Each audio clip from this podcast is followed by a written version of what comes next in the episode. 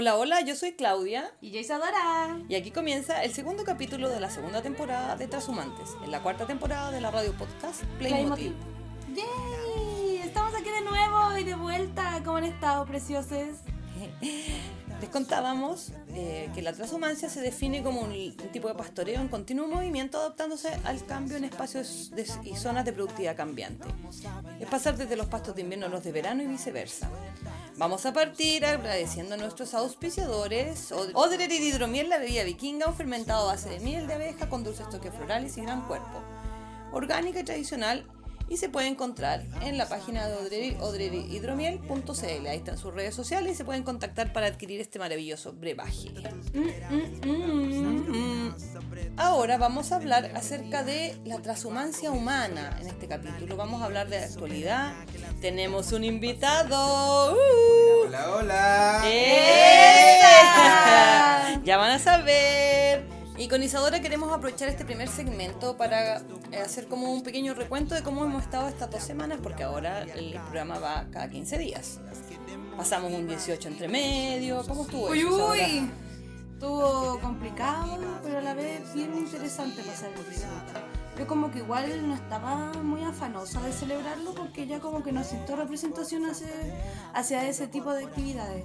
¡Ah, que soné! ¡Guau! ¡Magíster! ¿A qué te refieres con que no te sientas representada? No, es como una festividad que a mí me llama.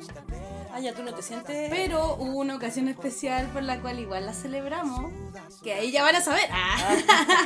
Y fue entretenido, lo pasé bien. Sí, aunque no lo había planeado. Ah, qué bueno. ¿Y cómo viste el 18 en pandemia? El 18 pandémico, que tanto que dijeron... Hicieron cálculo y nos hicieron calcular que si venían 5 salían 2 y que si tenían 3 en la casa tenían que llegar 2 más y unos sumas y unas huevadas. O de los cálculos del terror de siempre, por la tele. Ah, siempre claro. Hay que tener cuidado con la tele. Mire, yo lo único que pensaba era cuidarme, cuidar a mis cercanos y ir a votar el 25 de octubre. Así que, ojo con eso, no hay nada más que enfocarse. Y apruebo. No dejemos abierta la posibilidad que alguien piense que vamos a votar lo otro que ni siquiera vamos a mencionar. Ah. Bueno, ¿y qué más hiciste estos 15 días? ¿Qué ha pasado que te interesaría comentarnos? O sea, sigo la monotonía de la pandemia, es complicado tratar de hacer nuevos cambios con eso. Igual estoy tratando de aprovechar mi tiempo, hacer un poco de ejercicio y tomar mucha agua. Más que nada eso. Yo salí del 18 perrita. Yo salí del 18 como con 10 kilos de más. La longaniza de Chillán, el pebre. Para que ustedes sepan, nosotros vivimos en un condominio donde hay muchas familias que estamos todas en cuarentena, entonces nosotros sí podemos hacer cierto grado de vida social porque vamos de una casa a otra al lado. Entonces no ha sido muy gratificante poder vivir esa situación, pero no estábamos encerrados solo en la casa. No, ya no estábamos mes 4 locos, así como odiábamos. Un cerebro capul. ¿Y cómo han estado tus clases pandémicas? O sea, están, porque ya volví, están pesadas, harto texto, pero es lo que hay nomás, pues no puedo quejarme demasiado. Y en comparación a tus clases presenciales, ¿notas diferencias? Ay, es que yo igual soy un caso como particular, porque soy un poco, en la U a mí me cuesta mucho socializar, entonces no me genera gran disgusto no tener que interactuar con la gente en clase. ¿En serio? Soy la rarita. ¿Pero por qué? Hasta se me hace más cómodo poder estar acostada en clase. Okay. Pero sé un caso particular, así que por ese lado por lo menos no me estreso. Bueno, yo he visto que tu hermano también está en clases, tampoco. Bueno, ahora cambió los colegios, ahora resulta que los niños sí tienen que tener asistencia, sí tienen que mandar sus trabajos y sí pueden quedar repitiendo. Lo que en un principio de esta pandemia se decía que era impensable, pero ahora no. Así que tenemos que sacarle trota a estos cabros chicos que están conectados desde la mañana, que dejan conectado el celular y duermen, que parece que estuvieran ahí y no están. Bueno, hay que ver eso, porque de verdad esto les va a causar muchísimo daño. O sea, los niños no están aprendiendo nada. Y es la verdad, los niños de básica, yo por lo menos de básica, yo veo que están ahí tratando de acondicionarse a toda esta situación, a la pandemia, a la vida encerrado, a todo esto, y además a un sistema educacional o educativo que era muy malo y ahora es horrible. No por culpa de los profesores, porque los profesores no tienen nada que ver, han dado su mejor esfuerzo. El sistema es malo y eso no se puede negar. Disculpen lo negativo. Espero que sí, porque yo lo tenía grabando. Ah, sí está grabando y llamo 5 minutos. Llena, Willy, estira. ¡Ah! Pero tú no estás hablando nada, tipo, por lo que me haces preguntas. Bueno, pero si yo te pregunto lo que yo quiero, soy tu madre. Bueno, lo que a mí me interesa también es en este transitar junto con comunidades y en comunidades. Nosotros nos hemos dado cuenta que en nuestro sector hay una gran comunidad de extranjeros que se vinieron a Chile en busca de nuevas oportunidades que en su país no se les entregaba o que no podían. Estoy generalizando porque hay extranjeros de varias nacionalidades acá y todos pensaron que venir a Chile era una buena opción. De hecho, yo después le vamos a preguntar a nuestro invitado por qué eligieron Chile. Pero ahí elegiste todo. ¡Sí, es secreto! No te lo he dicho nada. ¡Y surprise! Tú no entendí la sorpresa. ¿Es por la edad? Ah. No le hagan caso, escuchas. Ella está un poco loca, se levantó recién. ¡Ah! ¡Qué mal hablada! Mentira, yo a las 8:30 tuve clases. Pero estaba ahí durmiendo con el computador encima. Mentira. Yo te fui a ver y estaba el computador ahí y tú durmiendo. No, tú me despertaste. Por lo menos yo voy a clase. Ah, yo también fui a clase. Ella no va ni siquiera a clase, eso que tiene como una vez a la semana. Oye, si y me dice, ¡ay, se me olvidó el domingo! Y me molesta ya a mí. Bueno, son las cosas pandémicas, uno tiene sus derechos y sus cosas. Bueno, lo que yo quiero tocar en el fondo es que la transhumancia, si bien es un pastoreo, pero fíjate que aplicado a los seres humanos también se lleva a cabo, porque somos todos transhumantes. A mí me gustaría eso. ¿Qué es la transhumancia? Sí, sé que lo leíste, pero creo que me lo digas como con tus palabras. La transhumancia es una persona que no tiene como... Ya, se usa mucho en algunos países y en Chile también en el sur. Cambiar los rebaños por temporada. No, la definición, lo que dijiste transhumancia en humanos. ¿A qué te refieres con eso? Que nos tenemos que cambiar de regiones para buscar oportunidades mejores. Nos tenemos que ir a zonas con mejor pasto, por decirlo de alguna forma.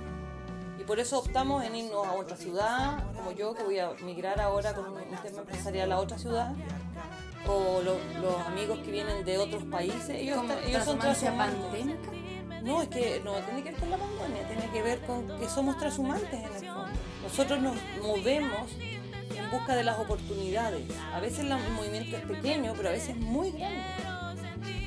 Y eso no se puede dejar de lado, o sea, a veces te vas de un país a otro. Porque los pastos en tu país no son los mejores para tu desarrollo personal.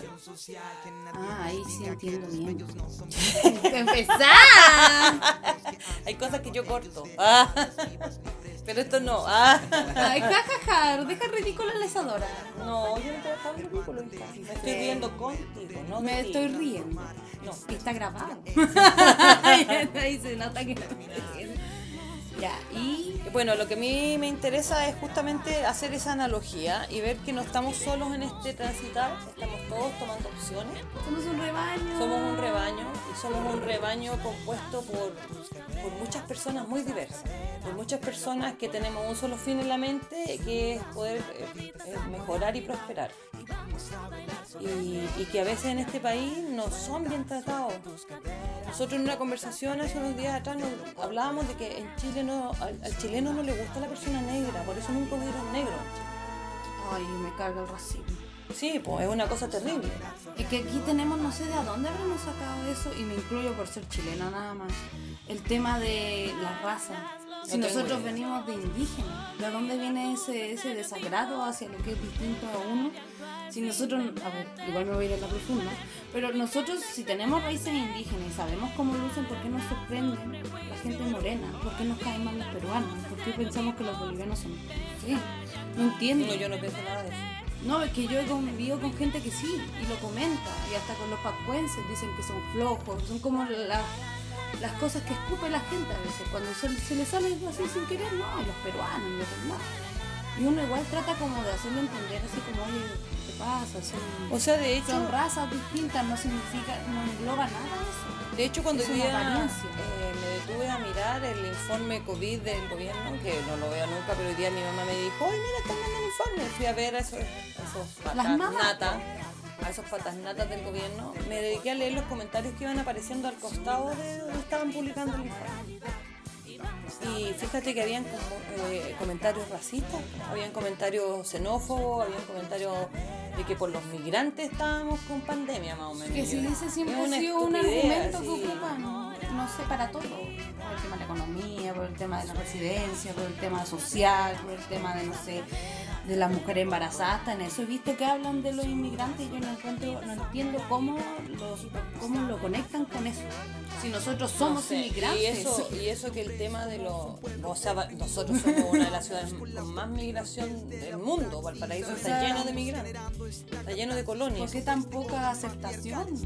Porque somos racistas. ¿Pero por qué? ¿De dónde? Y sin hablar de que y esto fue otra de las conversaciones que tuvimos nosotros, los haitianos los trataron como esclavos, los trajeron a Chile como esclavos en el... ¿Eso fue el gobierno? Este fue un político, no me acuerdo bien cuál de todos, porque no retengo a esos babosos. Bueno, ya saben que nuestro gobierno no es el mejor representante en nada. O sea, en nada. Pero claro, y volvieron a ser tratados como esclavos. Y ellos volvieron a ser tratados como esclavos, volvieron a ser tratados como personas de segunda categoría. Y en eso es lamentable, porque uno los ve ahora y siguen siendo explotados, siguen siendo abusados. Porque aparte de no tener las herramientas, no tienen el idioma. Y es más complicado. Y nosotros no nos vamos a aprender el creolé para poder hablar con ellos. Ellos tienen que aprender el español, porque nosotros no, a los chilenos en general no se van a hacer. O sea, ni Mapudungun sabemos. No, pues. Pero bueno, eso tenemos que cambiarlo. Y vamos a hacer una cápsula después de... Una pequeña cápsula al final de algunas palabras en Mapudungun para ir aprendiendo. Sí, sería... Sí, así que al final lo vamos a hacer en esta edición. Bueno, ahora vamos a escuchar una pieza musical que a mí me encanta. Y como estamos en primavera, Vivaldi con la primavera. Así que disfrutemos esto, imaginémonos lo que esta música nos evoca y nos vemos a la vuelta. Nos vemos.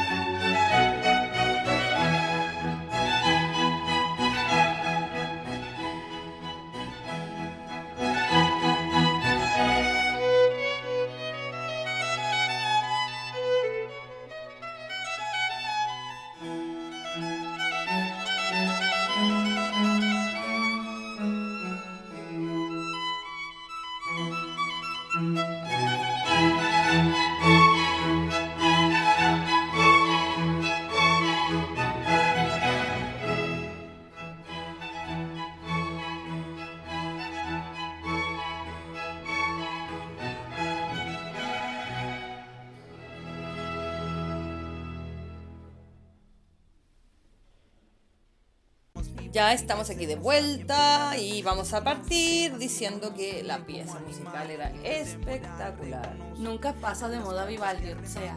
No, Vivaldi es maravilloso. Esa magia que te traslada con sus partituras es una maravilla. Y celebrando que llegó la primavera. Maravilloso. El amor en el aire. ¿Cómo están sus cibernovios? ¿Sus ciberamor? Hay harto de eso también, el ciberamor. ¿Deberíamos hablar de eso alguna vez? Sí, pues. Pero primero vamos a partir saludando a nuestro auspiciador maravilloso. A nuestro auspiciador, Odre Hidromiel, la bebida vikinga. Es un delicioso fermentado a base de miel de abeja con dulces toques florales, ulala, y gran cuerpo. Orgánica y tradicional. Se puede encontrar en Facebook como Odre HM y en Instagram como odre.miel. Con despacho a domicilio en Valparaíso y Viña del Mar. Muy prontamente, San. Ahora les vamos a presentar a nuestro invitado especial, Esteban. Preséntese usted, joven. Hola, chiquillas. ¿Cómo están? ¿Cómo les va? Bien, bien. Qué gusto por invitarme al programa, de verdad. Gracias por la oportunidad. Para que sepan, soy venezolano, soy vecino de las chiquillas. Un muy buen vecino. Excelente vecino, no hay nada que decir. Gracias, gracias. De verdad. Pues como les contaba, estaban hablando sobre los inmigrantes, cómo se iban, cómo los trataban. Y nada, quería darles un poco de mi experiencia. Ya tengo 3 años acá en Valparaíso, porteño a guanderino ya. Y la verdad he tenido buenas y malas experiencias como migrante venezolano, más buenas que malas, sí, lo voy a admitir. Por lo menos, sí, pero bueno, ya también puede ser por la personalidad, puede ser también el entorno donde vivas, cómo te traten las personas, cómo tú seas, si eres educado, ¿no? Porque para ser inmigrante lo primero que debes tener es la educación. Buenos días, buenas tardes, ¿cómo estás? Y yo creo que eso, el ambiente, te puede ayudar como inmigrante, ¿no? Porque a lo mejor unos buenos días, si no te lo respondan, porque me ha pasado aquí. Es latinoso, pero pasa. Me ha pasado de buenos días y no entiendo por qué no contestan, como los brillos. Sí, pero no, o sea, igual, no sé, será cuestión de ustedes por su cultura. O sea, tienen sus cosas, ¿me entiendes? Pero igual no se me pasa. Otras personas que sí me saludan, hola, buenos días, hola, ¿qué tal? ¿Cómo te ha ido? Entonces eso quiere decir que no son todos, ¿me entiendes? No son todos los pesados, no son todos mala onda. Y particularmente he vivido, he compartido con muchas chilenas y son bacanas. Me parece muy bacano, igual son prendidos. No te puedo creer. Es que estaban mal, son a carrete on fire. O sea, de hecho, cuando el vecino dice que lo ha pasado bien y más bien que mal, yo creo que desde que nos conoce a nosotros que lo ha estado pasando puro bien. Y nosotros nos conocimos así, saludándonos, hola, ¿cómo está? ¿Cómo le ha ido? Un poco antes de la pandemia, y de ahí empezamos a... Es que las buenas vibras se juntan siempre. Exacto. Ahora ya perreamos. Ya perrea sola. Ya perrea sola. Vamos por las clases de salsa y merengue. Las chiquillas la están dando todos. Nunca había bailado tanto. Yo debo reconocer que renegaba contra el reggaetón. Renegué toda la vida. La vieran perreando ahora. Yo me tapo los ojos porque ¡ay, mi mamá!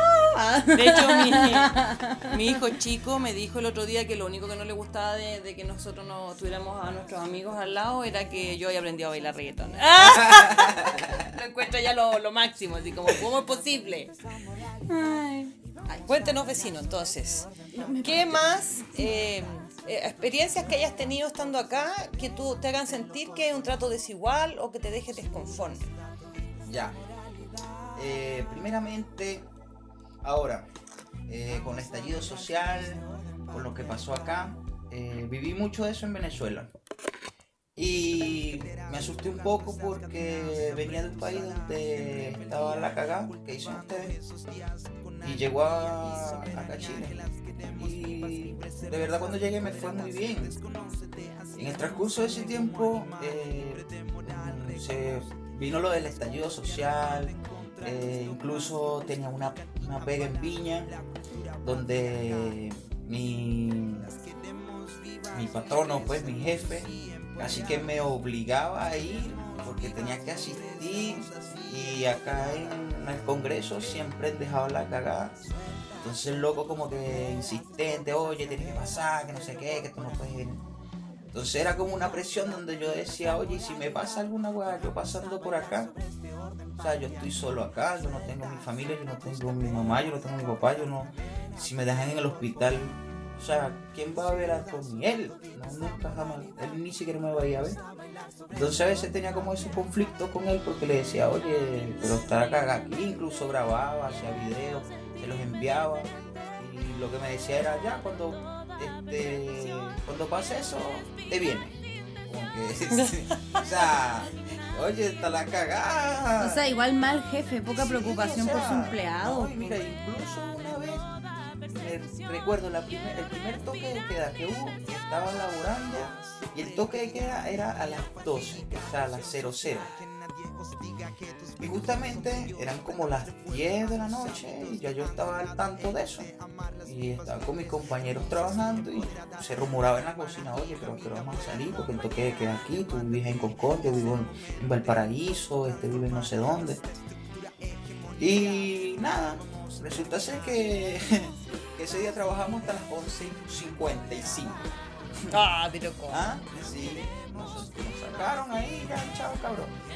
Cuídense. Qué peligroso, yo eso no, les pueden hacer una multa. No había ni Uber, no había Didi, no había nada. Cuando yo salgo de la pega y yo digo, yo no tengo que ir a Valpo, porque yo soy de Valpo. O sea, casualmente, uno de mis compañeros, éramos compañeros amigos, pues me entiendes, venezolanos igual, paisanos. Me dice, coño, digo, si no tienes pago para irte a Valparaíso, quédate en mi casa. Entonces eso me molestó mucho. ¿Por qué? Porque si, pónganse a ver, si yo no tuviese ese amigo o no tuviese nadie, o sea, ¿cómo me iba a tomar? Te habrían tomado preso y además te hubieran hecho hasta desaparecer. Claro, como pasó con muchas personas que tuvieron que volver a sus trabajos y lo agarraban los pacos, los pacos, y aparecían, ¿no? Que un par de balazos. Claro. Así pasó en el estallido social. Hay mucha gente trabajadora y está esta niña Campillay, si no me equivoco, que le pasó lo mismo y iba a trabajar y quedó con daño cerebral del golpe que recibió. Entonces imagínate, lógico que porque la fuerza es sádica en los pacos. No les importa mucho, que arriesgado, que mal la onda tu jefa. Sí, no, porque era más mala onda eran ellos, porque obvio, o sea, sabiendo la situación que estaba, sabiendo todo, entonces como que mínimo media hora antes, mínimo. Sí. Y era como, no sé, como que se aprovechan del migrante, ¿me entiendes? Eso igual eso no es aquí nada más, eso igual en todos lados. Pero eso se tiene que acabar. ¿Por qué? Porque, o sea, tú vienes con una necesidad, entonces tú le das una pega a un loco, a un inmigrante. El inmigrante te va a hacer cualquier pega. Por eso a lo mejor la gente se molesta. O, esto viene aquí a quitarme la pega. Porque ¿qué? Pero es que es la necesidad, ¿me entiendes? A mí me dicen, mira, tú vas a trabajar no sé cuántas horas y te voy a pagar 300 lucas. Yo, bien. ¿Dónde?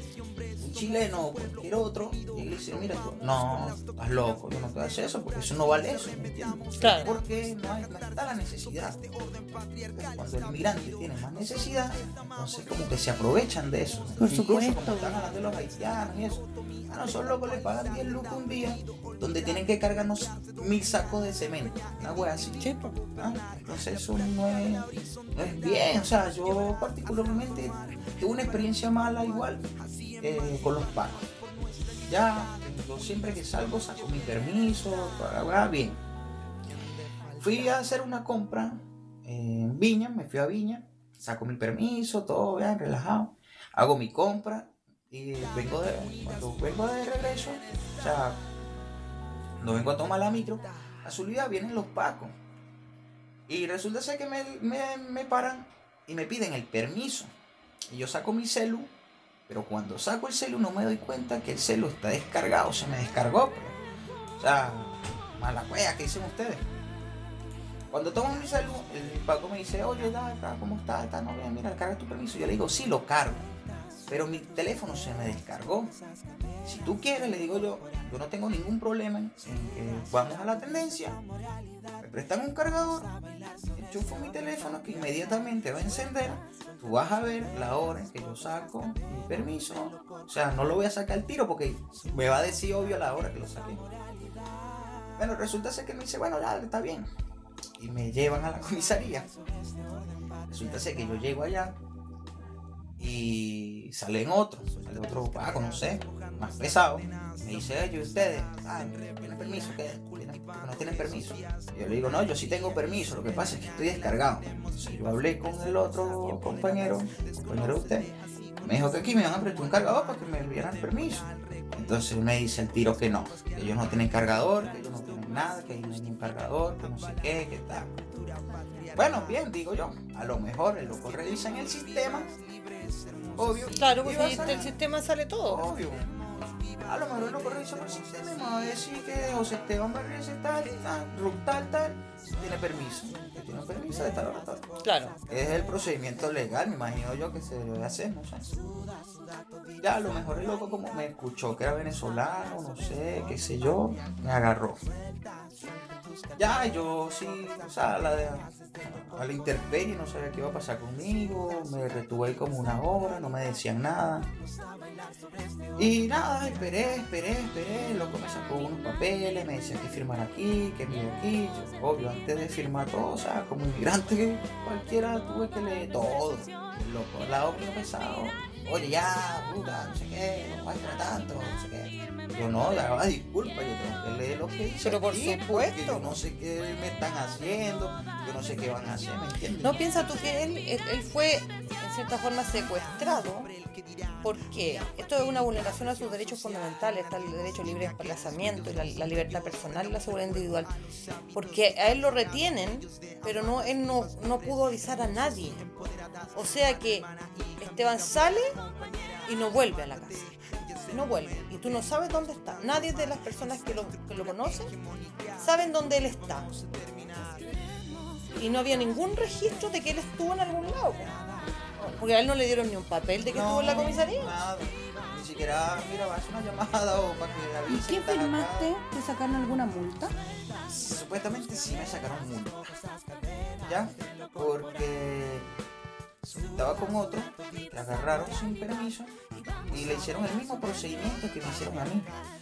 Entonces, ¿qué digo yo? Si él no cargaba permiso, le hicieron el mismo procedimiento que me hicieron a mí, quiere decir que alguna multa le había llegado. Lo único sí que me dijo el loco fue, ya, ándate. Claro, se hace. Ándate que te va a llegar una hueá en tu casa. Lo único que me dijo. ¿Qué pasó cuando yo salí de ahí? Cuando yo salgo de ahí, yo sigo descargado. Ahora, ¿a dónde se dirige un inmigrante que no conoce a nadie, siendo venezolano, chileno, en Estados Unidos, sueco, alemán? ¿A dónde se va a dirigir esa persona cuando él necesita una ayuda? Cuando él necesita, pucha, yo necesito cargar mi teléfono o cualquier ayuda. O sea, si yo voy pasando por una tenencia o algo, uno lo primero que se imagina uno es a la policía. La policía es la que te puede ayudar. Te puede ayudar. O sea, se supone que están para ayudar. O sea, de hecho, este es el que me puede ayudar, no es la policía. Claro, pero ellos deben haber, o sea, dentro de, si tú te pones a pensar fríamente, todos nosotros tenemos que andar con un permiso digital, porque los permisos son digitales. Estos aparatos consumen batería. Si tú se te quedó prendida la cámara en el bolsillo, o se te quedó reproduciendo un video, se te va a descargar el celular.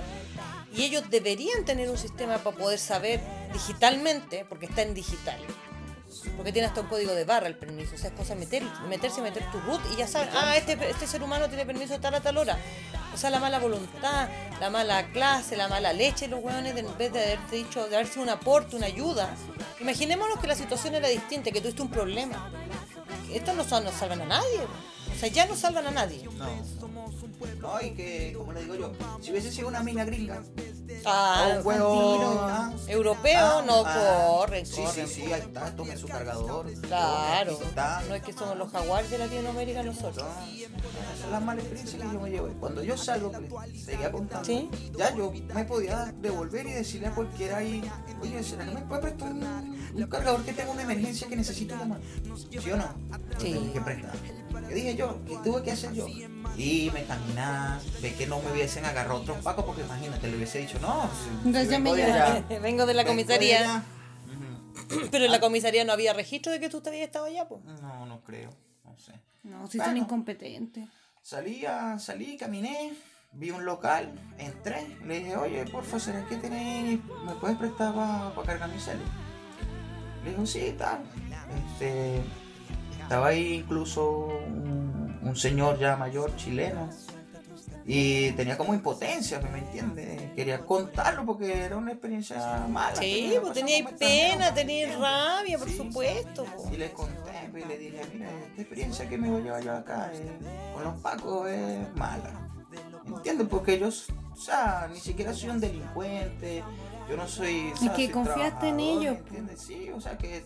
No, y que, o sea, más que todo, cuando uno habla de policía, de paco, de no sé qué, donde quieras tú estés, o sea, ellos están para servirte, no para cagarte, ¿no? Sí, bueno, en Chile te cagan, te matan, te violan y torturan. Eso es una cosa que hacen los pacos chilenos y que no lo vamos a olvidar jamás, nunca, nunca. Y, pucha, una lata. Ahora, ¿cómo te fue con tu 10%? Porque ahora quieren que uno pueda sacar el otro 10%, el otro millón, y yo voy a sacar toda la plata de la FP, no les voy a dejar nada. Después mis hijos me verán donde me meten al asilo. ¡Ah!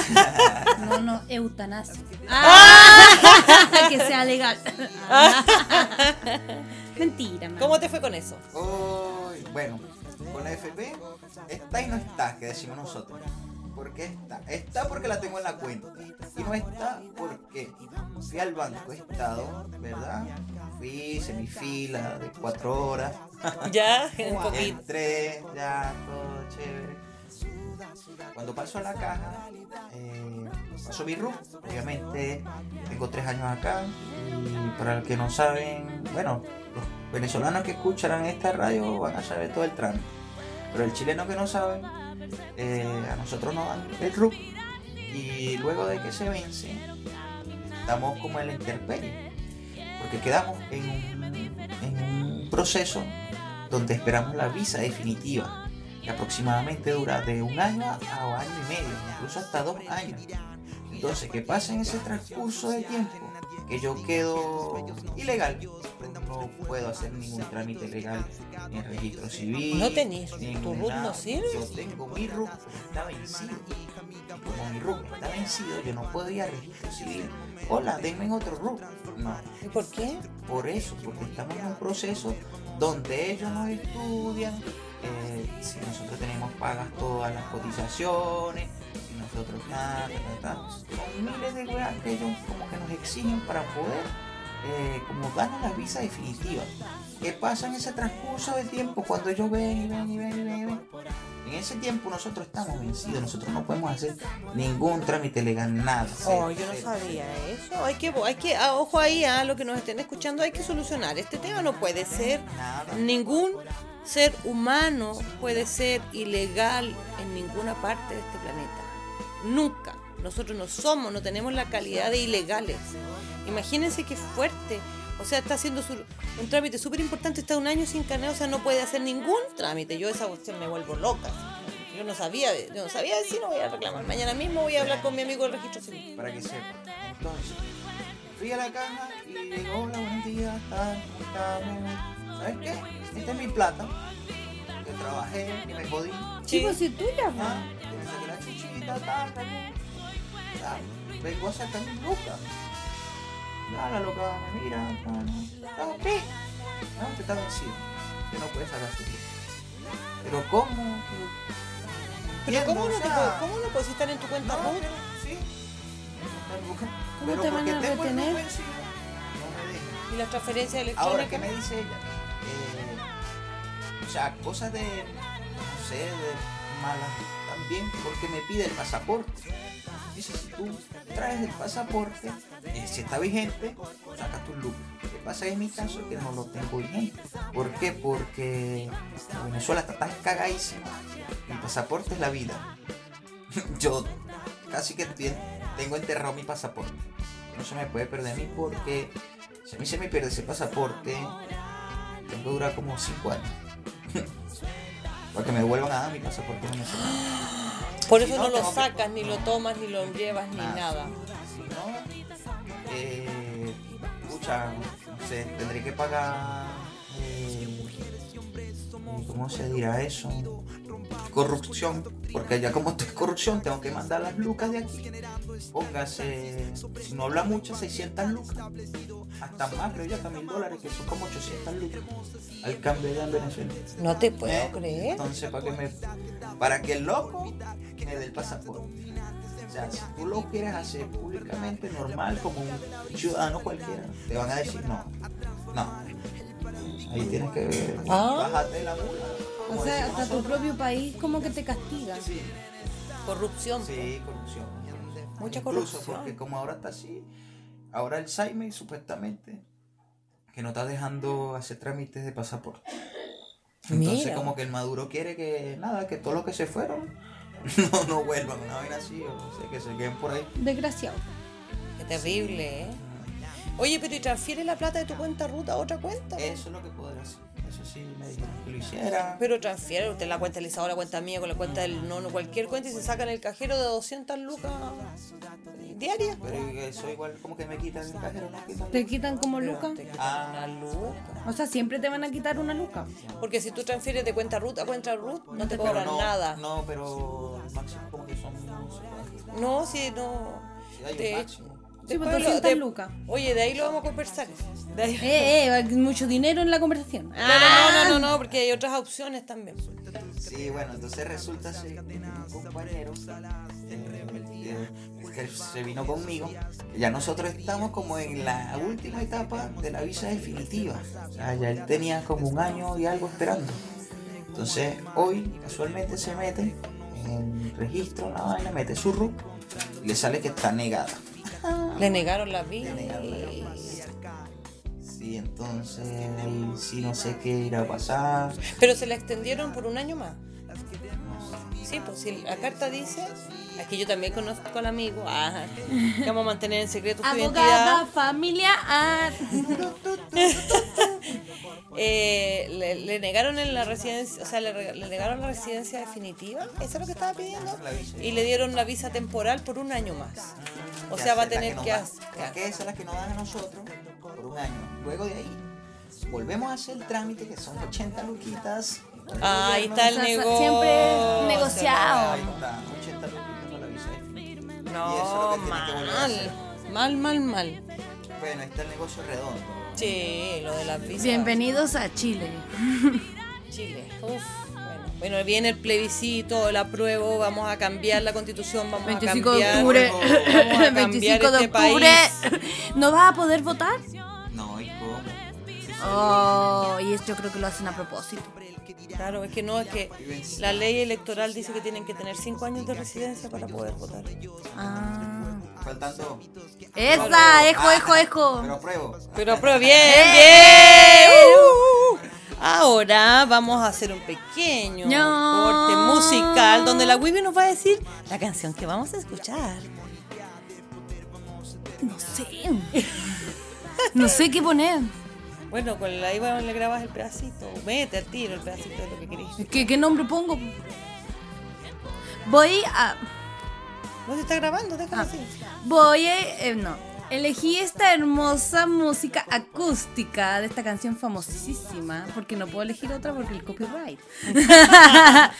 Pero ojalá les guste. ¿Qué canción es? Isadora Moreno. Las cuatro cuerdas vocales. Las cuatro cuerdas vocales, ya, ok. Ya, aquí viene...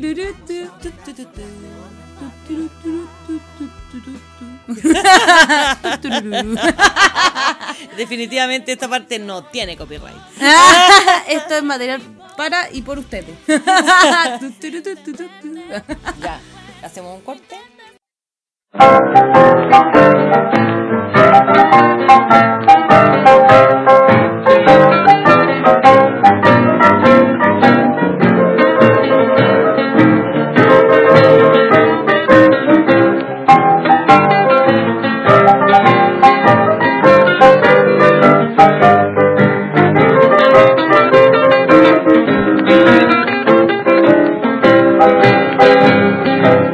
of these old days, mama, some of these old sad lonely nights. Some of these old days, mama, some of these old sad lonely nights. You're gonna look for your good daddy, and he'll be getting his happy right. Cause now I leave town, mama, don't count the days I'm gone. Cause now I leave town, mama, don't count the days I'm gone. Just count them days, baby, that you tried to do your daddy wrong. I've been doing the same thing, baby, ever since 1912. I've been doing the same thing ever since 1912. I've been breaking down with you, Dizzy Mel. Seems like you want me to dig a country well. I would be your monkey man, mama, just can't climb no coconut tree. I would be your monkey man, mama, just can't climb no coconut trees. Claws ain't sharp enough, my claws ain't sharp enough. I break down with you, Dizzy Mel, but I don't get on my happy black knees. Someday you're gonna need me, mama, well, when I won't need you. Someday you're gonna need me, mama, well, when I really won't need you. Cause when I try to love you right, baby, seems like my loving wouldn't do.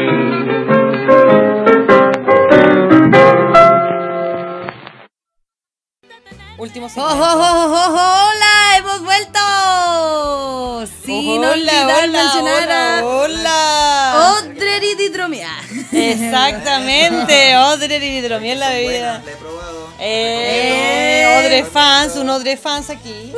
Odre Hidromiel, la bebida vikinga, que saben que pueden encontrar en la página odrehidromiel.cl. Ahí saben todas las redes sociales, las entregas y las coordinaciones porque hay que reservar. Y en este último segmento, que ya vamos a ir terminando nuestro entretenidísimo programa de hoy. Un gusto. Vamos a terminar contándoles, como dijimos antes, unas pequeñas palabras en Mapudungun.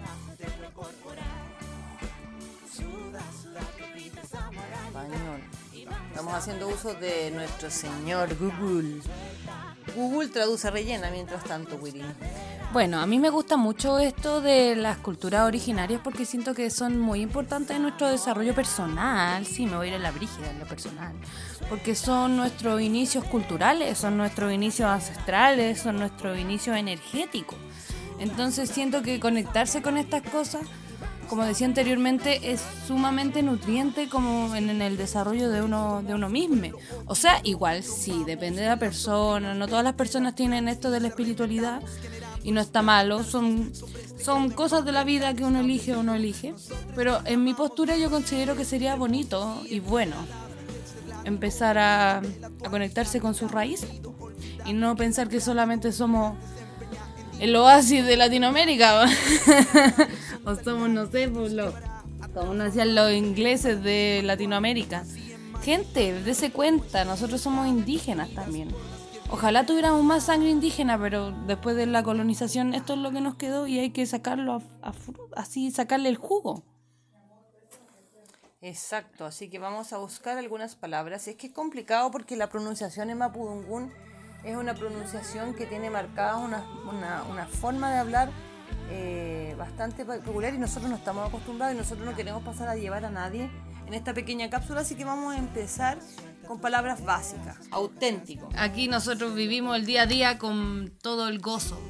Claro, entonces nosotros tenemos palabras como, por ejemplo, el saludo para los mapuches es súper importante porque es la entrada a la buena conversación. Entonces uno tiene que aprender a saludar. Al llegar a una casa, si eres invitado a un hogar mapuche, se saluda como Mari Mari y te esperas a que te ofrezcan asiento. Y luego se pregunta cómo está la familia y la comunidad, pero siempre uno tiene que entrar a una vivienda mapuche como diciendo Mari Mari. Y la conversación siempre alrededor del mate. Eso es muy usado en el sur, el mate con el pan amasado, el brasilito de ajo con piel. A quien no le gusta un buen mate y un buen pan. Es maravilloso. Entonces, este Mari Mari tiene varias acepciones, porque está el Mari Mari Wenul, que es el hola amigo. El lonco puede decir Mari Mari Peñi, que quiere decir hola hermano. La machi dice Mari Mari Papay, porque es hola señora. Pero enfócate en nosotros los seres. Y Mari Mari Languien es hola, y se utiliza solo cuando hay dos personas de diferentes sexos. Miren, o sea, si vamos a saludar a un lonco es Mari Mari Peñi. Si vamos a saludar a la machi es Mari Mari Papay. Si vamos a saludar a un amigo es Mari Mari Wenul. Si vamos a saludar a otra persona de otro sexo, le decimos de otro sexo. No sé cómo se dirá eso. A otra persona. De otro sexo, mamá. Ya. No seas ridículo. Le decimos Mari Mari Languien. ¿Cómo hacer sexo? No sé, que de repente me... Pero ¿cómo? Pero a ver. Así que esa sería nuestra capsulita de hoy de Mapudungun y vamos a estarla, la vamos a incluir en todos los programas. Vamos a tener una cápsula donde vamos a hablar algunas palabras y conceptos de Mapudungun para que esto sea una herramienta. Enseñémosle a nuestros hijos, enseñémosle a nuestro vocabulario es maravilloso, así que tenemos que sacarle jugo. Y ahora ya nos vamos a despedir. Yo lo que quiero decir, ya que estamos con esto los mapuches, que muchas buenas vibras a todos los conas. Muy bien. Los conas son los soldados mapuches, son los que lograron mantener el pueblo aquí y yo siento que son sumamente importantes recordarlo. Muy bien. No sé si habrá una derivación para las mujeres, no estoy informada, pero se respeta. Digamos que sean los soldades. ¿Está bien? Los soldades. Las soldades. No sé si las mujeres eran soldadas. No, pues las mujeres se dedican a la tierra. Bueno, eso es lo que nos dicen ahora. Yo he visto a las machis ahora, las he visto en Temuco peleando y guerreando con esa sangre imponente que llevan adentro. Así que yo creo que también eran eran cona también. Así que vamos a tener que aprender estas palabras porque van a tener que ser parte de nuestro lenguaje. Vamos a ir despidiéndonos de esta maravillosa... Este maravilloso capítulo, el segundo capítulo de la segunda temporada de Trashumantes. De la radio Play Motiv. Igual yo creo que me dio un nombre. No. Y yo soy Claudia.